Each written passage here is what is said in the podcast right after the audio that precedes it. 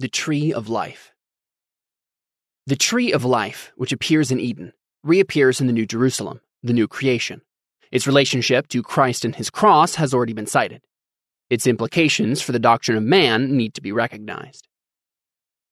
And he showed me a pure river of water of life, clear as crystal, proceeding out of the throne of God and of the Lamb.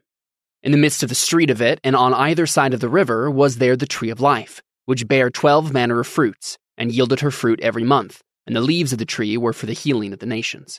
Revelation 22:1-2. Very obviously, this is symbolism. There is a river of the water of life which proceeds from the throne of God, the author of life, and there is also a tree of life, in the midst of the street and on either side of the river. It is one tree, and it is many, a forest of them, in a city yet a garden. The city is walled, Revelation 21:12-21. It thus has perfect protection, yet it is open, like a garden, and is both garden and city. The walls and the foundations of the walls are of precious and semi-precious gems and stones, indicating that, because no enemy can ever threaten the city, the wealth thereof is open and absolutely safe. Especially important, the tree or trees of life bear 12 kinds of fruit, and they bear every month. 12 here obviously has reference to the year, 12 months. In other words, the tree bears fruit continually. But 12 in the symbolism of the New Jerusalem also refers to the 12 tribes of Israel, i.e. to the fullness of all the people of God, of every tribe, tongue, and nation. These are all present in the new creation and are all totally nourished and totally productive unto God. Schilder's interpretation of this verse points us toward the meaning.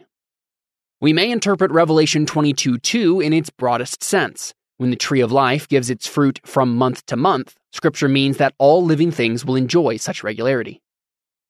Promise and fulfillment will have become one. Indeed, the very words promises and fulfillment will fall away. There is no longer a possibility of promise when fulfillment is rich and full. Thus, the glory of the fulfilled covenant with nature is one of the foundation stones upon which heaven rests. All that which was created blossoms full in the Son of God's righteousness. What the symbolism of the tree of life tells us is that, in the new creation, potentiality and actuality are one. In this world, the gap between the two is very great. Because of sin, neither the earth nor the people thereof realize their potentialities. Very commonly, because of various frustrating circumstances, we fail to find our true calling, or are deflected into side avenues during most or all of our lives, so that we fail to develop these potentialities which are deeply embedded in our being. The life of the new creation is symbolized by the perpetual fruition of the trees. With God, potentiality and actuality are one. There are no hidden potentialities in God. His infinite, omnipotent, and omniscient being is one in which every potentiality is an actuality. God, in brief, is totally self-conscious. He knows himself absolutely, and he is in all things fully himself. When he speaks, his word is a certain word. What he declares, he performs, because all things are by his ordination and predestination. God's word is thus of necessity always an infallible and omniscient word, because he brings total government and total knowledge to bear on his every word. Man, created in the image of God, is a finite created being, whereas God is infinite, uncreated being. In this finite created sense, however, man is destined to enter by grace into that state of glory, wherein for him too potentiality and actuality are one. Man's potentialities are only and exclusively creaturely potentialities, as of necessity his actualities are also. These man shall realize in the creation. He shall be totally self-conscious, fully expressive of himself, and able to bear fully and totally that fruit which is to his nature to bear, because he has been grafted into Christ, the tree of life. Romans 11:17 and following. There are those who would question how such a state can be productive. The fact that infinite potentiality and actuality are one in God does not limit God, it makes him truly God. The fact that a finite and creaturely nature shall be realized in man does not limit the future of man, it makes him truly man, fully able to be that which he was created to be. The closer a writer or an artist comes to realizing his potentiality, the more productive he becomes. Our potentiality is not something that exhausts itself, but rather becomes more fertile and alive with development and use. Thus, instead of a stagnant new creation, we have in Scripture a symbolic picture of a world which is forever renewed, kainos, new in nature and quality, because it has the unfallen, unfettered, and uncursed freedom to be itself, to realize its potentialities and make them fully actualities. It is not the springs which flow fully and freely, which stand in stagnant waters. In Revelation 21:26, we are told of the new creation, and they shall bring the glory and honor of the nations into it. Again, in Revelation 22:2, and the leaves of the tree were for the healing or health of the nations. Christ is the only true heir of the kingdom, and we are heirs in him.